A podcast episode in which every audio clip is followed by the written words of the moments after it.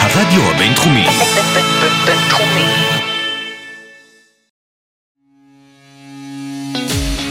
החממה. עסקים, יזמות וניצול הזדמנויות בגיל צעיר. עם רויאלי שמעון ואיתי עמרן.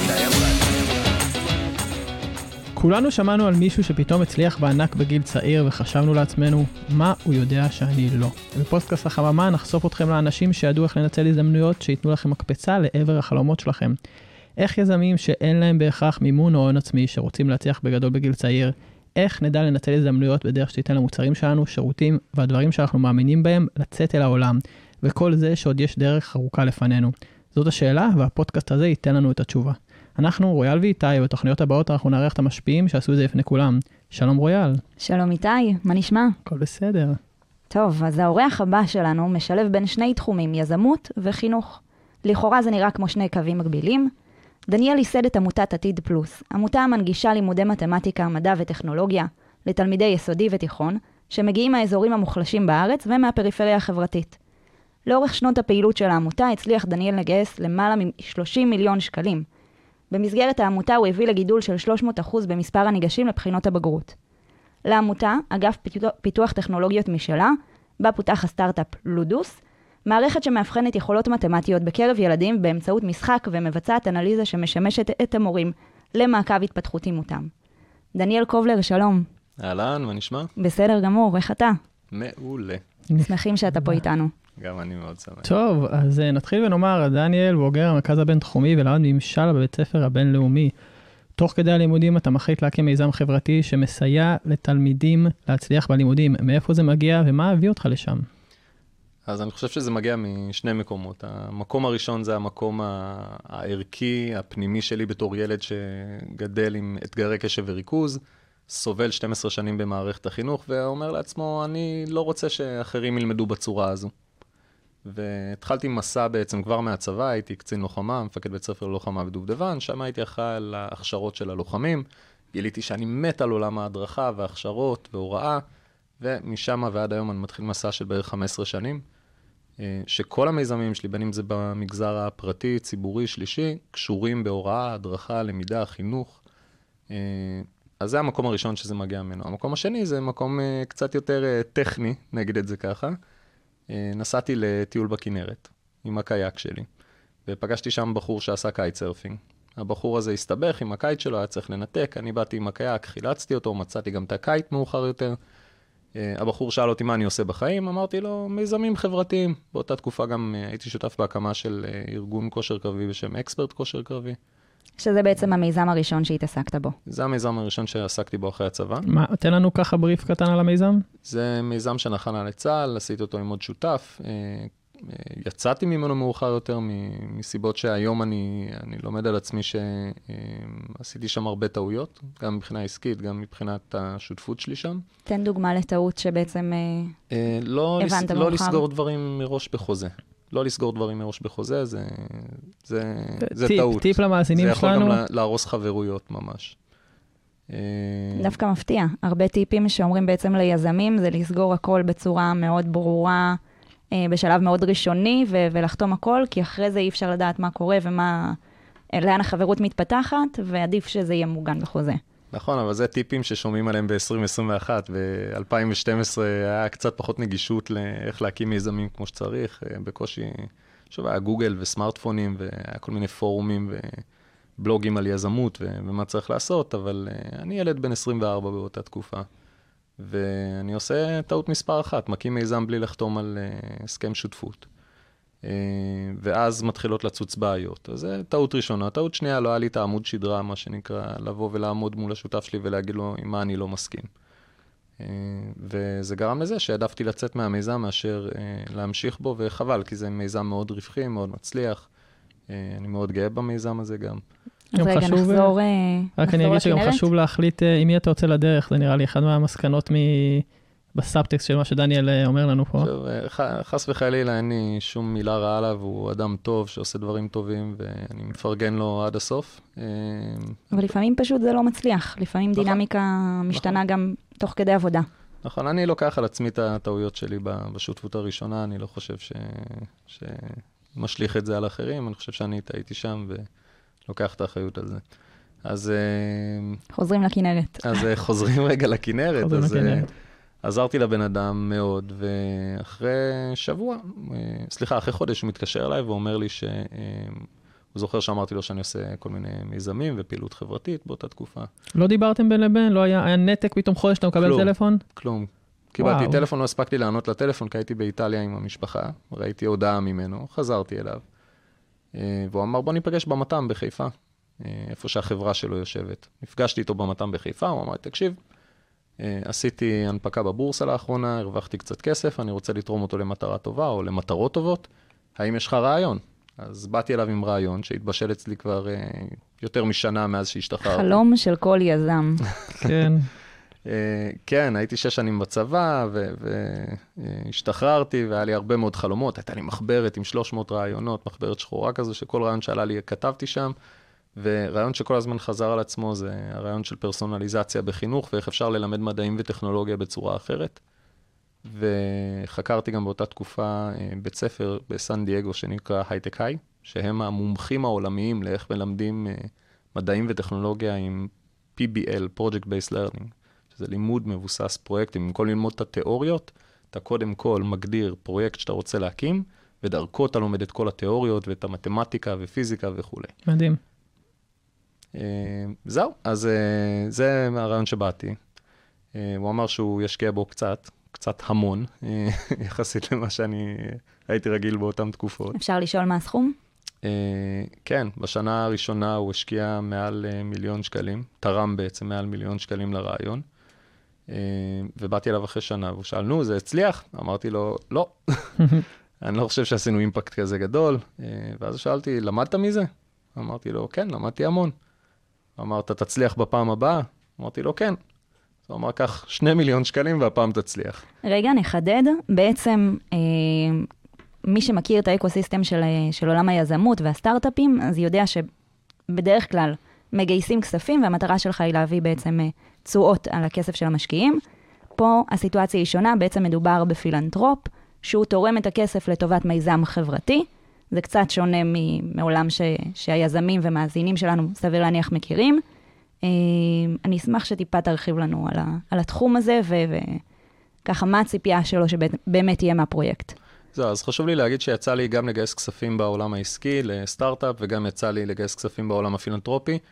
הקונספט הוא מאוד מאוד דומה. בשני המקרים אה, מבקשים ממך לבוא ולהגיד מהי הצעת הערך, מה הכאב שעליו אתה עונה. בשני המקרים רוצים לראות האם עשית כבר פיילוט, הוכחת היתכנות, אה, אב טיפוס, prototype. רוצים לראות האם יש לך משהו שמוכיח את מה שאתה מנסה אה, לומר פה. ההבדל היחיד בין גיוס כספים פילנטרופי לגיוס כספים במגזר הפרטי-עסקי, זה שבפילנטרופיה יש הרבה יותר מקום להאם זה מדבר ללב של המשקיע, של התורם. ובעסקים, אה, הר... כסף. זה, יש שם גם עניין של האם זה מדבר ללב, האם הוא מאמין בצוות או ביזם, ו... והאם האינטואיציה מושכת אותו לשם, אבל בעולם העסקי זה הרבה יותר אכזרי והרבה יותר מבוסס מספרים, הרבה יותר רוצים לראות איך השוק מתנהג. התכנות השקעה בסופו של דבר, זה השקעה לכל דבר. ו- ובעולם הפילנטרופי, חינוכי במיוחד, יש הרי פילנטרופיה מתחלקת גם בעולם החינוך, חברה, נכון. סיעוד, הרבה דברים. אה, אבל בעולם החינוך, הם מבינים הפילנטרופים שאת התוצאות אתה לא תראה תוך חצי שנה ולא תוך שנה. ברור שכן, ברור שאתה יכול להוכיח, להראות כל מיני דברים, אבל הם מבינים שאת התוצאות אתה עשוי לראות אחרי 15 שנים. וזה ההבדל המרכזי פה כשאתה מגייס כספים לחינוך. הם צריכים להאמין מספיק בתוכנית, עד כדי כך שהם שמים כסף ויודעים שאולי הם לעולם לא ידעו מה התוצאה האמיתית. כל העמותות וכל הארגונים מנסים להראות תוצאות מיידיות בתום שנה של פעילות, עלינו ב-300 אחוזים, כמו שאמרת, בבגר... נכון. בבגרויות המתמטיקה. Uh, הביטחון העצמי של התלמידים עלה מ-4 ל-6.5 בסולם ליניארי כזה. כן. ברור, אבל האימפקט האמיתי, זה, זה דברים שקורים אחרי 15 שנה. אני יכול להגיד עליי, במערכת החינוך מורה אחת בלבד, או שני מורים גג, השפיעו עליי, וזה בכלל מורה לתנ"ך שנתנה לי המון ביטחון עצמי, והצורה שהיא לימדה הייתה מאוד תיאטרלית, אז זה, זה גרם לי להבין שרגע, אני לומד טוב מאוד בצורה ויזואלית ותיאטרלית. איך קוראים לה? אה, שרה. שאוטות לשרה. אוהבים אותך, שרה. אמ, וסליחה, וגם אורית. אורית. אורית, כן, סליחה. אורית, גם לך תודה. ובכל זאת, עם כל כמה שקשה לאמוד אה, מה האימפקט, או מה, מה, מה הדברים שיצאו בעצם מהכסף שהתורם מביא, עם מה אתה מגיע לפגישה במת"ם? מה אתה מציג לו? רק את הרעיון בתור רעיון? מביאים מסמכים? מביא... מה, עם, למה כן. צריך להגיע? חבל שלא אמרתם לפגישה. לי, כי יש לי את הדף של הפגישה הזו. וואו. תאר לנו אותו, תאר לנו אותו. דף, אה, זה לא A4 אפילו, זה איך קוראים לקטנים יותר? A, אה, A2? או- A5, A5? כן. אוקיי, נכון, זה, זה קטן כשהמספר גדל. אז uh, באתי עם דף A5, שורות כזה, אה, עם בולטים בכתב יד בכלל, לא מודפס ולא כלום. אמרתי, תקשיב, נקודה High Tech High, נקודה אה, PBL, נקודה ככה וככה. הוא גם אומר לי, עזוב אותך מצגות שטויות, דבר איתי פרונטלי, הוא גם מאוד כזה, הוא מאוד מאוד תכלס. בוא בוא נדבר לתכלס, כן. ואני מציג לו את הנקודות האלה על דף נייר, ואז אה, הוא עושה לי, למה רק שלושה ילדים? למה לא שלושת אלפים? אני עושה לו, אני לא יכול לשכפל את עצמי, אין לי כסף, אני לא יודע, זה כאילו, איך הדבר הזה, איך אפשר? הוא עושה, שמע, אני אתרום כמה מיליונים לזה. באותו רגע נופלת לי הלסת. פתאום הבנת מי עומד מולך. עד אותו רגע לא ידעת, הבנתי, ידעת אה, מי עומד מולך או לא ידעת? הבנתי בערך, כי ידעתי מה זה החברה שלו וידעתי שהוא המייסד, והבנתי שהם עשו איזושהי, הוא אמר לי כבר בטלפון שהם הנפיקו, והבנתי שהבן אדם אה, מאוד עשיר ועם כוונות מאוד טובות. ובאותו אותו רגע נופלת לי הלסת כי, כי לא, לא האמנתי. התחלתי לחפש איזה מצלמה נסתרת, אולי מישהו עובד עליי, מה, מה עשיתי שזה מגיע לי? ואגב, זה גם רדף אותי עוד, אה, עוד שנתיים, שלוש אחר כך. אה, כי זה משנה חיים. אפילו זה נקודה משנתיים- משנה חיים. נכון, זה אפילו יותר משנתיים, שלוש אחר כך. אני חושב שזה רדף אותי עד אזור 2018-2019, כשהמיזם המרכזי שהקמתי והובלתי והצליח היה עתיד פלוס. ו- ואמרתי תמיד, אני מזליסט, אולי זה בגלל שיש לי עיניים uh, כחולות, אולי זה בגלל ש- uh, שאני יודע לדבר יפה, אולי... ממש ראיתי את עצמי כ- כמזליסט כזה, וכאילו אין לי שום קישור, זה ממש הוריד לי את הביטחון דווקא. Uh, מה עשיתי שזה מגיע לי. ועם השנים אני מסתכל על המיזמים והדברים שגם עשיתי לפני עתיד פלוס, אה, בין אם זה פיתוח של הבית ספר ללוחמה בדובדבן, וטכניקות אה, חניכה ולימוד שונים שהבאתי לשם, בין אם זה החברה שהייתי שותף בהקמה שלה מיד אחרי הצבא. מיזמים שהצליחו בגלל השיטה ובגלל הדחיפה, הדרייב שלי להניע דברים טובים בעולם הזה. אה, אז הרעיון שבאת איתו אליו, זה בעצם הפך להיות עמותת עתיד פלוס, שהיום היא כבר כמה תלמידים אה, עברו אצלה? שלושת אלפים, אה, יש שלושת אלפים אה, תלמידים שנהנים באופן עקיף מהפעילות של עתיד פלוס היום, כל שנה. ואל- מטורף, אלף- רצית שלושה. נכון, ואלף בצורה ישירה, ממש בתוכניות אה, פרופר, אבל יש גם שישה מרכזים בכפרי נוער, שבסך הכל נהנים מהמשאבים של עתיד פלוס, אה, קרוב לשלושת אלפים תלמידים בשנה. מאז יצא לך להתנסות בגיוסים נוספים של כספים, או שהוא כן, התורם ה- היחיד ואיתו אתה הולך אה, עד כן. הסוף? כן, יצא לי להתנסות אה, ב- בגיוס נוסף של כספים. בעולם הפילנטרופי הייתי מ-2012 עד אה, 2017, כשהייתי מעורב בעוד שתי עמותות. עמותת דובדבן, שזו עמותה של אה, אה, אה, בוגרי יחידת דובדבן, שם פגשתי המון תורמים, הייתי בעצם הפרזנטור, זה שהולך מציג את היחידה, את הערכים שלה, משווק את הפרויקטים למען בוגרי היחידה וחיילים בודדים, בעלי צרכים, חיילים עם פוסט-טראומה, וגם שם הייתי שותף אה, לצוות עם אה, גלעד ולדמן, אריאל רובין, תומר לוין, כמה אנשים שיחד גייסנו מיליוני שקלים באותם שנים, בין 2017 ל-2000, בין 2012 ל-2017. בנוסף הייתי גם אה, חלק מהקמה של עמותה בשם לוחמים ללא גבולות, שזו עמותה שהקים אותה גילי כהן. אה, הוא הוביל אותה, הוא עשה שם הכל והוא פנומנל, שווה לכם גם מאוד עמותה לראיין. מדהימה, כן. ש- שווה לכם להביא אותו לפה לרעיון, הוא בן אדם מבריק, והוא הקים ועשה הכל לבד, אני רק עזרתי טיפה באסטרטגיה בהתחלה, וגם בגיוס של, אה, אם אני לא טועה, זה היה באזור ה-100 אלף שקל. אז מניסיון של כמה פעמים אה, עבור, אה, בוא נגיד, אה, ממשקיעים פילנטרופים, מה הפרופיל של מי שעומד מולך? האם יש פרופיל אחיד? האם יש שוני? אז בהתחלה, בפילנטרופיה, כשאתה מקים פרויקט או, או ארגון פילנטרופי, הנטייה היא יותר אנג'לים, בשונה מעולם הסטארט-אפ, אה, שם אתה הולך לקרנות הון סיכון אה, של פרי-סיד וסיד, אני מקווה שהמאזינים מכירים את המושגים האלה. גיוסים בעצם בשלבים מאוד ראשוניים של, ה, של המוצר או של הרעיון. נכון, ו- ו- אבל גם בעולם הסטארט-אפ אתה מגייס מאנג'לים, בהתחלה במיוחד.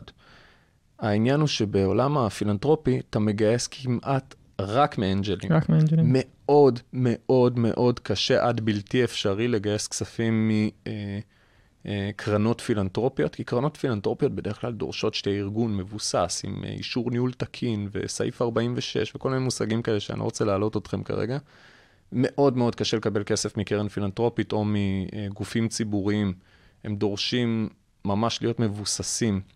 ומה שקורה בדרך כלל זה כשה, כשאנשים באים עם מיזם חברתי, פילנטרופי, הם בדרך כלל או הולכים ומלבישים את המיזם שלהם תחת ארגון אחר גדול שקיים, שיכול לקלוט כספים, אה, או שהם אה, פונים לאנג'לים ותורמים פרטיים, או מנסים לגרום למיזם להיות בר קיימא בזכות עצמו.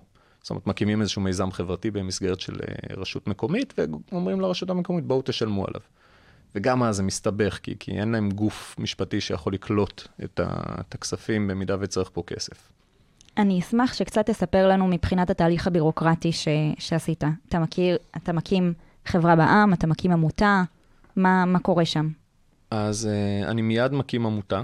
עמותה, uh, רק להסביר לכם מבנה של עמותה ואיך מקימים אותה. עמותה מעולה. בנויה מאספה כללית של חברי העמותה, שזה לפחות שבעה מייסדים, שהם ממנים שתי ועדות. ועדה אחת זו uh, ועד מנהל, והוועדה השנייה היא ועדת ביקורת. זה שתי ועדות מתנדבות, שיש בהן לפחות שני חברים בכל אחד מהם, בדרך כלל זה שניים מתוך השבעה אנשים אה, שייסדו את העמותה. והוועד המנהל ממנה את הגוף האקזקיוטיבי, שזה המנכ"ל אה, וכל בעלי התפקיד בתשלום.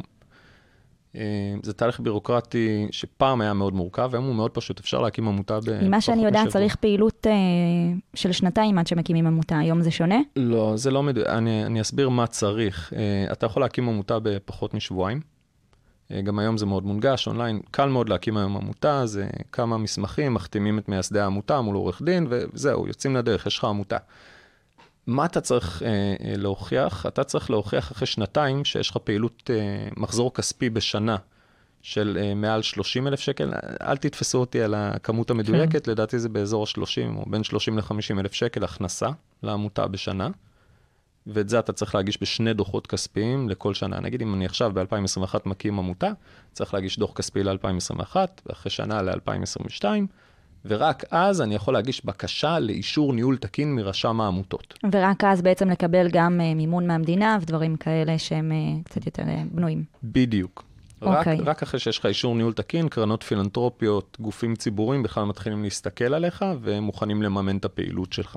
אז באמת מהרגע שנפגשתם במתם והבנת שהוא הולך להשקיע במיזם שלך סכום של למעלה ממיליון שקלים, מה, מה קורה? אתה ישר יום אחרי זה הולך ומקים את העמותה, אתה מגייס ועד, איך זה קורה? אז אני מגייס את uh, האספה הכללית של חברי העמותה, שזה המייסדים, שבעה מייסדים. יחד אנחנו תוך יום בערך ממנים ועד מנהל, מגישים את כל הדוחות שצריך מן הסתם, מקימים עמותה, פותחים לה חשבון בנק, פותחים את כל מה שצריך בביטוח לאומי, מס הכנסה, אה, אני לא זוכר איזה עוד גופים, אבל זה, זה עניין של פחות משבועיים לפתוח עמותה, אה, פחות מ-2,000 שקל כל התהליך.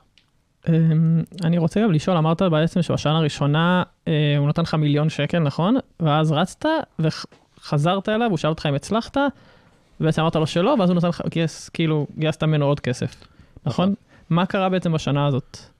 בשנה השנייה, אני אגיד לך, בשנה הראשונה מה שעשינו זה בעיקר עבדנו עם עמותות אחרות והתנהלנו כמו קרן פילנטרופית. זאת אומרת, בחרנו איזה עשרה פרויקטים שונים שאנחנו תורמים להם איקס כסף והם מפעילים את התוכנית שביקשנו מהם להפעיל. וראיתי ש, שזה לא, לא מדבר אליי, זה לא האג'נדה שלי. אני רוצה בעצמי ועם המדריכים שלי להפעיל את התוכנית בשטח, או עם המורים שלי להפעיל את התוכנית בשטח, ולא לתת לעמותה אחרת דמי כיס שיפעילו את האג'נדה שלי. כי, כי אני חושב שיש, הערך המוסף הגדול ביותר שלי זה הניסיון בהדרכה והניסיון בהפעלה של ארגון חינוכי וארגון של הדרכה. ולמדתי הרבה מהשנה הזו, ואחרי שנה החלטתי שאני עובר למודל של לא קרן פילנטרופית, אלא גוף מפעיל. אז בשנה השנייה ממש אה, פיתחנו מערך הדרכה משלנו ותוכן משלנו, וזיהיתי צורך בכפרי נוער, שכפרי נוער, רק לה- להסביר לכם, יש להם שם בתי ספר, יש להם שם משק חקלאי או משק חי, ויש להם פנימייה. זה מין כפר כזה שהתלמידים חיים בו, אה, מרקע סוציו-אקונומי בדרך כלל נמוך, אבל אה, תלמידים סופר שאפתנים שפשוט לא הסתדרו במערכת הרגילה. סופר חכמים גם, אין שום הבדל ביניהם לבין אה, ילדים במערכת חינוך רגילה. אה, וראיתי שם יתרון ענק. ראיתי שזה שהם נמצאים שם 24/7, זה לטובתנו כעמותה, זה לטובתנו כגוף שרוצה להפעיל תוכנית חינוכית. ולמה? האלטרנטיבה שלי הייתה להקים מרכז בשכונת התקווה. ואני אמרתי, אם אני עכשיו מקים מרכז בשכונת התקווה, אני צריך לעבוד מאוד קשה לגייס את התלמידים מהבתי ספר המקומיים. אני צריך לעבוד מאוד קשה אחרי שהתלמידים מגיעים אליי למרכז, הם יגיעו אולי לשעתיים בשבוע, אולי לארבע שעות בשבוע, ואז הם צריכים ללכת קילומטר שתיים חזרה הביתה. מאוד קשה לשמור על המחויבות שלהם גם לאורך זמן. מאוד קשה. והיתרון בכפר נוער זה שהתלמידים נמצאים שם. אם תלמידה מתלהבת מהפעילות ש... שאנחנו עושים בכפר נוער, היא, היא נשארת שם לעוד שעות, עד הלילה אם היא רוצה. כן. בשונה מ- משכונה שפועלים בה, שהתלמידים נעלמים, ואתה תראה אותם שבוע הבא עוד פעם, אולי. אמ, אז כמובן שנתקלנו בקשיים אחרים בכפרי נוער, אבל אני חושב שעצם ההחלטה ללכת על כפר נוער, שם היה... שם הייתה הייחודיות שלנו, והיום עתיד פלוס הפכה להיות העמותה המרכזית שפועלת בכפרי נוער בצורה כל כך אינטנסיבית מבפנים. מדהים. מדהים, אני רוצה לגעת גם בנקודה, אמרת שזיהית שם צורך. אמ, ובסופו של דבר, התהליך שעברת, אתה בעצם התחלת אמ, מגיוס כסף, ואז עברת להתחיל אה, לבנות את המוצר, כאילו, ולהתקדם בתהליך, אז אה, אני רוצה שנגיד למאזינים שלנו מה יותר נכון, האם יותר נכון באמת להתחיל עם הגיוס עצמו, או יותר נכון לבנות איזשהו מוצר אה, בטא משל עצמך, ואחרי זה שיש לך איזה case study לצאת לגיוס. אה, אחרי שזיהית צורך, בדיוק כמו שאמרת, מה לפי דעתך יותר נכון, ואיך היית ניגש לזה עכשיו? אני אענה גם מהניסיון שלי בעולם העסקי וגם מהניסיון בעולם הפילנטרופי-חברתי. תמיד עדיף לנסות להתחיל ולהוכיח את הרעיון שלך בלי כסף. אני מאוד סבלתי מזה שזרקו עליי המון כסף בהתחלה. לא זרקו, השקיעו, אוקיי? אבל אני מאוד סבלתי מזה. זה גם שם אותך בלחץ מטורף. יש תחושה שאתה חייב להשתמש בכסף אם נתנו לך אותו. אה, ואני חושב שאם אתה מתחיל מהוכחת התכנות ללא כסף, ואתה מצליח להוכיח אותה, זה מגדיל משמעותית את הסיכויים שאתה תקבל השקעה בהמשך, ויותר מזה, אתה נהיה כל כך מדויק. כשאתה עם הגב לקיר ולא נשאר לך כסף, אתה עושה אך ורק מה שאתה חייב כדי להביא את הערך העיקרי של המיזם שלך. וכשיש לך כסף, אתה, אתה מתחיל לפזר אותו על דברים שהם לא בהכרח המהות העיקרית של המיזם, mm-hmm. והם, ו, וזה עושה נזק. למה? כי לפעמים המעטפת שאתה נותן מסביב למיזם היא זה שגורמת לאנשים לקחת את המוצר, ואז הם מתאכזבים בהמשך, כי, כי על הערך העיקרי לא ענית. Mm-hmm. אם אתה מצליח לתת למישהו אך ורק את הערך העיקרי, מבלי לתת לו את כל מה שמסביב, והוא קונה את הערך העיקרי הזה, בלי כל הפיצ'פקס מסביב והקישוטים היפים, אז, אז המיזם שלך באמת באמת שווה משהו. ואני חושב שזה גם נכון בעולם העסקי וגם במגזר השלישי והציבורי. אם אתה מצליח להוציא prototype באפס כסף, זה מכריח אותך לדייק. ואני אתן את הדוגמה של כן, לודוס. כן, באתי לשאול גם על לודוס וגם על עתיד פלוס, בנוגע לערך. אז בלודוס הוצאנו כמעט מיליון דולר. לודוס, אני רק אזכיר, זה, זה פלטפורמה אדפטיבית לתרגול. אה, מה שבנינו שם זה אלגוריתם שמזהה את הנקודת חולשה של המתרגל. זה ב... בעצם סט... סטארט-אפ עסקי לחלוטין שצמח ס... מתוך העמותה. כן, זה סטארט-אפ שהתחיל כפרויקט בעמותה, ומאוחר יותר אה, אני קניתי אותו מהעמותה. אה, כמובן הייתי צריך לצאת מהעמותה, היינו צריכים לעשות את זה בשקיפות, עם ועדת ביקורת, לעשות הערכת שווי חיצונית. תהליך מאוד מורכב, הייתי צריך לקנות את זה בהרבה יותר יקר ממה שזה באמת היה שווה, כדי להצדיק את ה... את העלות של הדבר הזה, את הפעולה הזו שהיא פעולה כביכול שבן אדם שייסד עמותה קונה מהעמותה את המוצר. עשית את הפעולה הזאת כי רצית בעצם להיות הבן אדם ש, ששולט בכל העמותה, שכל המניות אצלו, ו, והוא, אה, סליחה, לא בעמותה, בלודוס. בעמותה אין אה, בעלי מניות, נכון, אין נכון, שליטה. נכון. כן. אה, לא, לא רק בגלל זה, כי לודוס אה, עמדה למות בתוך העמותה. כי אף, לודוס הוא פרויקט שהיה חייב המון המון השקעה כדי לצמוח, לגדול, ואף אחד לא היה מוכן לשים את ההשקעה הזו כל עוד זה במגזר, במסגרת של עמותה. מעבר לזה, לודוס היה אה, רעיון שלי, אה, אה, יחד עם, אה, עם עוד מישהו בתוך העמותה, ו, אה, ובמקרה עשינו את זה בתוך העמותה, כי, כי הרגשנו שזה נכון, אבל ראינו מאוחר יותר ש, שזה פחות מתאים לעמותה ויותר מתאים למגזר הפרטי בכלל, אה, ולבתי ספר. והבנתי שאם אני, אני רוצה שהדבר הזה יצליח, אני צריך להוציא את זה מהעמותה ולהמשיך לפתח את זה. אז גם לודוס עצמה לא הייתה באמת פרויקט אה, מעניין, או היא הייתה מאוד הפסדית בתוך העמותה. ואני רציתי לפתח אלגוריתם מאוחר יותר של המלצות, ו... אה, המלצות על תוכן ובניית תוכן אוטומטית. לתלמידים שמתרגלים, והבנתי שיש את התשתית שנבנתה כבר ללודוס, ובמקום לבנות הכל מאפס, אני יכול פשוט לקנות את התשתית מהעמותה, לתת לעמותה להרוויח מזה קצת, לחסוך לי הרבה מאוד זמן בפיתוח. אז ראיתי פה ווין ווין לשני הצדדים, וביצעתי את הרכישה הזו, והעמותה הרוויחה יפה מהדבר הזה. אז היום כל כולך בעצם מוקדש לסטארט-אפ הזה? לא, את לודוס מכרתי לפני כמה. חודשים, ל- כן, לחברת קידום פלוס, אה, קבוצת טיקום סופט. אה, אני בכל זאת אקח אותך אבל לשלב ש, שאתה שם, בתוך, אה, בתוך לודוס. איך ההתנהלות שונה אה, שם מעמותה? וואו. Uh, העולם העסקי הוא הרבה יותר אכזרי. Uh, בעמותה, במיוחד עמותה שעוסקת ב- בחינוך, יש הרבה יותר מקום להבנה, יש הרבה יותר מקום להכלה. Uh, לא הכל נמדד במספרים, כסף ו, uh, ו, ו, ותוצאות uh, מדידות. יש הרבה דברים שאתה מרגיש בעמותה, ש... שאתה צריך uh, להגיד, אוקיי, הבן אדם הזה הוא טוב לי, גם אם הוא לא העלה את התוצאות של הבגרויות ב-15% כמו שרצינו ביעד, אנחנו רואים את הערך הענק שהוא מביא למדריכים ולתלמידים בשטח, שזה ערך שאנחנו לא יודעים למדוד אותו כרגע, והתוצאות יהיו בעוד 15 שנים. אז, אז מה, נפטר בן אדם כי הוא לא הגיע ל, ליעדים שלו? לא, אני יודע שיש משהו שאנחנו לא יודעים עדיין למדוד, שמשפיע על מאות תלמידים בשטח, ו, ושווה להשאיר את הבן אדם הזה איתנו. לעומת זאת, בעולם העסקי אין כזה דבר. אתה לא יכול לבוא לבעלי מניות ולהגיד, אה, הבן אדם הוא, הוא נחמד, הוא ערכי לנו לצוות, אבל הפרויקטים שלו מפסידים מיליון דולר בשנה. כן. יש חברות ש, שכאילו כן רואות את הערך בזה, אבל בסופו של דבר, כשחברה מונפקת בבורסה ואנשים משקיעים, הם רוצים לראות רווח. אם החברה לא רווחית, מפסידה, תוך כמה שנים היא תימחק. אה, ואני חושב שזה ההבדל העיקרי. אמ, כן, אה, דיברת על זה שבעצם קנית את לוזוס מה- מהעמותה, ואז יצאת לגיוס עם, אה, החברה. איך התגלגל התהליך איתם? לא, אז אה, קודם כל אני חושב שעשיתי טעות, אני שם את זה על השולחן. אני חושב שהייתי, קודם כל כבר גייסתי את הכסף, היה לי כמעט מיליון דולר לפיתוח של מה שרציתי, שזה אלגוריתם שמזהה נקודות חולשה של תלמידים ובונה להם תוכן ותרגול להמשך. מדהים. Uh, הטעות שלי הייתה שקניתי את זה מהעמותה, ואני יכול להסביר על הטעות.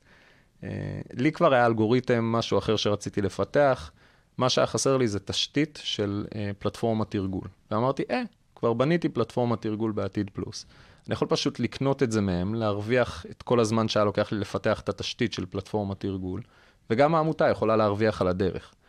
Uh, הטעות שלי הייתה זה שהדבר הזה uh, עלה לי המון המון כאב ראש ו- ונפש uh, על תהליך של קנייה של משהו מעמותה שאני ייסדתי, שזה יצר בעצם תהליך כזה של uh, שקיפות וגילוי נאות והמון ביקורת של רשם העמותות, סביב משהו שאני ראיתי את זה כי אני עושה טובה לעמותה. הם מרוויחים מזה, הם מקבלים מזה המון המון כסף. זה פרויקט כן. שהפסיד, הם היו קוברים את הפרויקט, אף אחד לא היה משלם עליו שקל.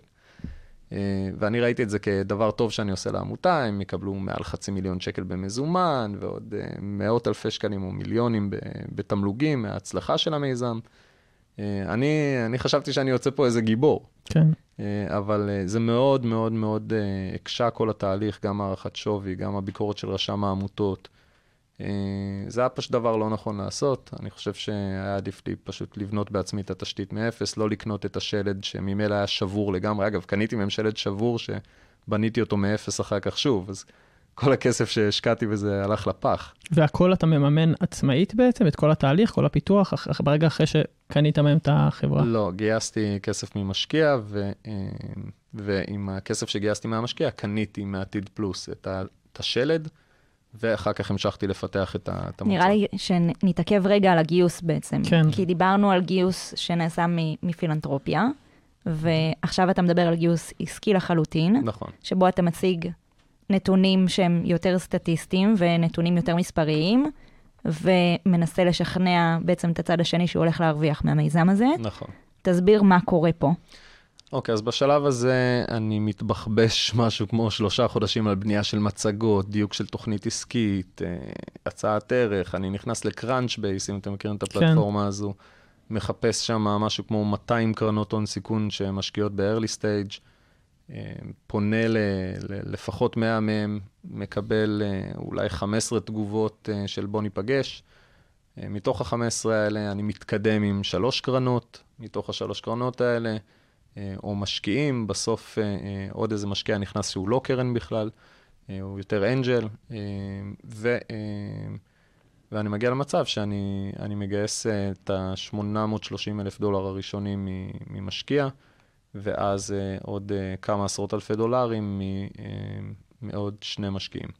וואו, אני חייב לציין שמה שמדהים במקרה הזה, לעומת מקרים אחרים ששמענו פה בפודקאסט, שבדרך כלל מספרים לנו על זה שמתחילים מחברים ומשפחה, ופתאום מישהו מכיר איזה אנג'ל וזה וזה, פה פשוט פתחת אינטרנט, עברת על חברות, תקפת במיילים, או לא יודע איך בדיוק עשית את זה. שלושה, בין שלושה חודשים לחצי שנה של אינסוף מיילים, פגישות, online, מממ. offline.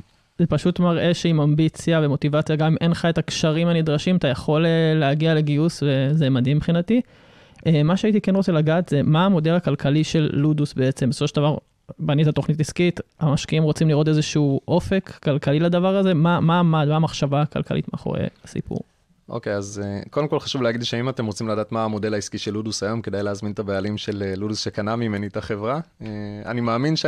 מה זה אני מאמין? אני מכיר את המודל העסקי, אני לא יכול לדבר בשמו. שואלים על מה שהיה בעצם אז, כשאתה להגיד- היית... ה vision. אני, אני יכול לדבר על מה, מה היה עד הרגע שהחברה עברה ממני. אה, אז קודם כל התחלנו במודל של אה, B2C, של Business to Consumer או Business מהמם. to Customer. שם מה שרצינו לעשות זה אה, לגרום לעשרות אלפי אנשים או תלמידים להשתמש בלודוס, ואז להתחיל למכור premium features. שזה בעצם אה, עוד סוגי שאלות, אלגוריתם מתקדם יותר, המלצות יותר טובות, תוכן יותר טוב, פיצ'רים נוספים למורה ולבתי ספר. שמשפר את כל חוויית הלמידה בעצם. כן. אוקיי, מדהים. אה, זה, זה המודל הראשוני, אה, הוא לא צלח במיוחד. אוקיי. אה, למה? היה קשה לגייס אנשים? כי הבנו ש... על מנת למכור B2C, במיוחד בתחום הזה, אתה צריך כמויות כספים ל marketing אינסופיות. כן, אה, מי כמוני יודע. מוצרי B2C, העלויות marketing שלהם הן משוגעות. אה, כדי לחדור לשוק, להשיג מסה ראשונית מספיק גדולה. תחשוב שמתוך כלל המשתמשים, אולי חמישה אחוז בסוף יקנו premium feature, או נכון. יהפכו להיות subscribers. מאוד מאוד קשה לקנברט בעצם את האנשים שנכנסים לפל... לפלטפורמה כדי אה, בעצם להוציא כסף על זה. נכון, וחמישה אחוזים זה, זה די טוב. כן, לא, לגמרי, אני איתך. אז אם יש לך 100 אלף משתמשים, בסוף 5,000 ישלמו 15 דולר בחודש, אז uh, אתה, אתה מתחיל להגיע לאזורים שאולי, uh, שאולי יתחילו להחזיר את העלויות של הצוות. צריך אחרי... מסה מאוד מאוד גדולה של משתמשים. נכון. נכון, אז תחשבו שצריך, uh, כ- כדי להיות break even אחרי שנתיים, הייתי צריך 100 אלף משתמשים חודשיים, אוקיי? ומעבר לזה שהייתי צריך 100 אלף משתמשים חודשיים, תחשבו, כדי ש-100 אלף איש ישתמשו במוצר, אתה צריך בערך להגיע לקרוב למיליון, אוקיי? כן, להגיע למיליון שנכנסים ומנסים את המוצר אפילו פעם אחת, אתה מדבר על קוסט פה של אה, בין חמישה לעשרה דולרים לגרום למישהו להקליק. כן. מה שגם עשינו טעות בהתחלה, ב... הלכנו על uh, אפליקציית נייטיב ולא וובי. Mm. לא יודע אם אנשים מכירים את ההבדלים, אבל... נראה לי כדאי שתחדד את זה למאזינים. נכון, אז אם אתם מקימים uh, מיזם דיגיטלי שהוא גם אפליקציה וגם אתר, uh, העלויות של לגרום למישהו להוריד אפליקציה הן הרבה יותר גבוהות, כי, כי זו פעולה הרבה יותר מחייבת להוריד אפליקציה למכשיר. ושרפנו כמעט מיליון שקל רק על uh, האפליקציה בהתחלה. אם היינו קודם כל בונים את האתר, לגרום למישהו להקליק על לינק ולהיכנס לאתר זה הרבה יותר זול. דורש ממנו פחות מאמץ, זה לא מחייב, ולכן אה, אני חושב שעשינו טעות שלא התחלנו מהאתר. התחלנו מהאפליקציה, גמרנו כמעט את כל הכסף, ואז כאילו ברגע האחרון נלחצנו והבנו שעשינו טעות מרקיטיאלית, במיוחד ב-B2C, ועדיף לנו אה, רגע עם הקצת כספים של הפיתוח שנשארו לנו, לנסות לבנות את האתר, ואז זה היה מצ'וקמק, כי לקחנו פרילנסרים, וחמישה פרילנסרים שונים נגעו באותה מערכת, כן. ופשוט יצא צ'יקמוק אחד גדול.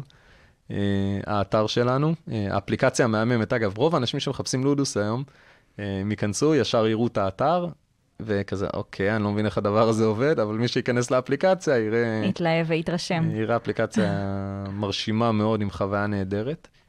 אה, ו- ופשוט באיזשהו שלב הבנו שלודוס זה לא אפליקציה, לודוס זה טכנולוגיה. האלגוריתם שיודע לזהות זה, זה טכנולוגיה שאפשר להרכיב אותה ב-white labeling, מה שנקרא, על הרבה פלטפורמות שונות. אני יכול לייצר לכם, לבית ספר ל- אה, לפודקאסטים לצורך העניין, או רדיו. או לבינתחומי. או לבינתחומי, אה, מערכת תרגול משלכם, עם הלוגו שלכם, white label שלכם. זה הפך להיות B2B. אה, ואז באמת עשינו פיבוט, שינוי, והתחלנו למכור B2B, מכרנו למשרד הבריאות, מכרנו לארגון תלמה שמלמדים אנגלית בקיץ, אה, מכרנו לבית ספר להכנה למבחני, מש... למבחני לשכה של משרד המשפטים. מדהים, גם התמחור היה שונה בטח משמעותית. אה, כן, התמחור הוא, הוא שונה, זה נע בין 200 ל-1,000 דולר בחודש, תלוי בגודל הארגון, כמות כן. ה subscribers, אבל זה היה too little too late. זה כן. היה במצב שכבר הייתי חייב לפטר כמעט את כל הצוות, כי לא נשאר כסף.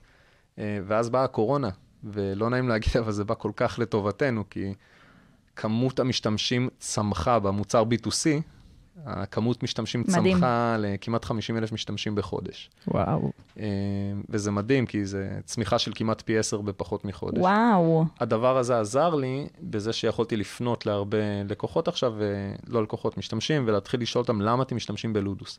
אני הייתי בטוח שהערך העיקרי של לודוס היה זה שיש את המערכת אה, אלגוריתם הזה, שאתה יכול לתייג את השאלות ולקבל פילוח, אתה כמורה או, או כיוצר תוכן. ומה שאני בכלל גיליתי זה שהפיצ'ר שעלה לי הכי פחות לבנות באפליקציה, שזה הימין לשמאל, אה, היכולת לכתוב מימין לשמאל בגלל העברית והערבית, שהיה לי חשוב בישראל, זה דווקא מה שניצח פה. אשכרה. אה, זה מטורף, זה פיצ'ר שעלה לי פחות מ-10,000 דולר לפתח, כששאר הפיצ'רים, האלגוריתם תיוגים, עלה לי מאות אלפי דולרים. מדהים. והם בכלל לא היו מעוניינים בזה, זה מה שעניין רק כותבי תוכן בכלל בארגונים. מה שעניין את המורים ואת התלמידים, זה זה שהם יכולים לכתוב שאלות, ולא קופץ להם עכשיו סימן שאלה מוזר מסוף המשפט יואו, לתחילת המשפט. זה גם לי, זה קורה לי בכל מקום, וזה סיוט. תשמע, אני אני מבין אותם. אז, אה, אז אה, תחשבו על זה, בעברית, אני אתן לכם אה, שאלה לדוגמה, היית יכול לרשום בלודוס שאלה שמתחילה בעברית, באמצע אתה דוחף נוסחה מתמטית, אחריה כותב מילה באנגלית, ואז מסיים את המשפט בעברית עם סימן שאלה. מדהים. בכל פלטפורמה בעולם היום שתנסו לעשות את הדבר הזה, זה יתשתקמק לגמרי. נכון. אז תדמיינו מורה ב... שמלמד בעברית או בערבית אה, חשבון לילדים, ותוך כדי גם מכניס מילים באנגלית, והוא יכול לכתוב את השאלות שלו בצורה אינטואטיבית, מבלי שזה יתחרבש לגמרי, והילדים לא יבינו בכלל מה ניסו לשאול אותם. אה, אז קלטתי שזה הדבר העיקרי ש... שמתלבשים עליו. אה, וככה התחלתי גם לשווק את זה. הפלטפורמה היחידה שלא מתחרבשת לך מימין לשמאל, פלטפורמה מעולה לדו, למורים שמלמדים בעברית ובערבית. יצרתי קהילה של 250 מורים בוואטסאפ ובפייסבוק סביב לודוס, שמייצרים תוכן ומקדמים את זה. וואו. ובכמעט אפס עלות, ב-200 דולר בחודש, אה, על marketing הגענו ל-50 אלף משתמשים. מדהים. מדהים, מדהים. זה, זה, וזה הוכיח ש, שבאמת יש ללודוס ערך ענק. אז לארגונים, לחברות העסקיות, כן, האלגוריתם של התיוג וה-white label היה חשוב, אבל למורים בשטח בישראל ומורים אה, שדוברי שפה ערבית או מלמדים ערבית, מה שהיה חשוב להם זה ה-RTL, היכולת מימין לשמאל. אה, אז פתאום מצאנו ערך לשני הצדדים וזה היה נהדר. טוב, מדהים, אני אהבתי, אהבתי את הסיפור מאוד. אמ, טוב, אז בואו בוא נסכם ככה ונשאל את דניאל, דניאל, מה, מה אתה עושה היום? מה החזון קדימה? ואיפה אתה רואה את עצמך עוד איזה חמש שנים ככה? החזון שלי היום, אה, סליחה, אה, החזון שלי זה, זה להשפיע כמה שיותר על אה, עולם הלמידה, זה לא בהכרח רק חינוך, אוקיי? עולם הלמידה הוא מאוד מורכב, יש שם את המושגים של lifelong learning, וזה שחברות הייטק נורא משקיעות בפיתוח של העובדים שלהם. רואים את כמות ה-learning and development employees בכל חברות ההייטק ובכלל בתעשייה. זה משהו שמאוד משקיעים פה. מבינים שכדי לשמור עובדים בתוך החברות, צריכים להשקיע בפיתוח שלהם ובלמידה שלהם. אז רואים את המחלקות האלה גדלות מאוד אה, בתוך אה, ארגונים שונים בתעשייה. אה, אז יש את העניין של lifelong learning. זה נכנס בתוך המחלקת משאבי אנוש, בתוך ה-well-being. חלק אה, מזה, או שזה משהו נפרד? אז עד היום זה היה שם, היום יש ממש מחלקות של uh, learning and development. יש, uh, uh, אני ראיתי לא מזמן ב-monday.com פרסמו uh, משרד, Director of Learning and Development, או משהו כזה.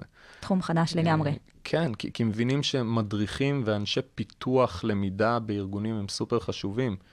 Uh, וזה פשוט תחום שנורא מתפתח, ה-lifelong learning וה-in-corporation uh, learning.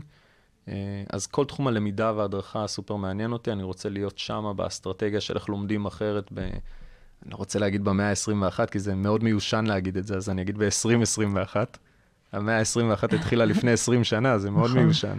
נכון. אה, אז אה, בשאיפה שלי זה להשפיע בעולמות האלה.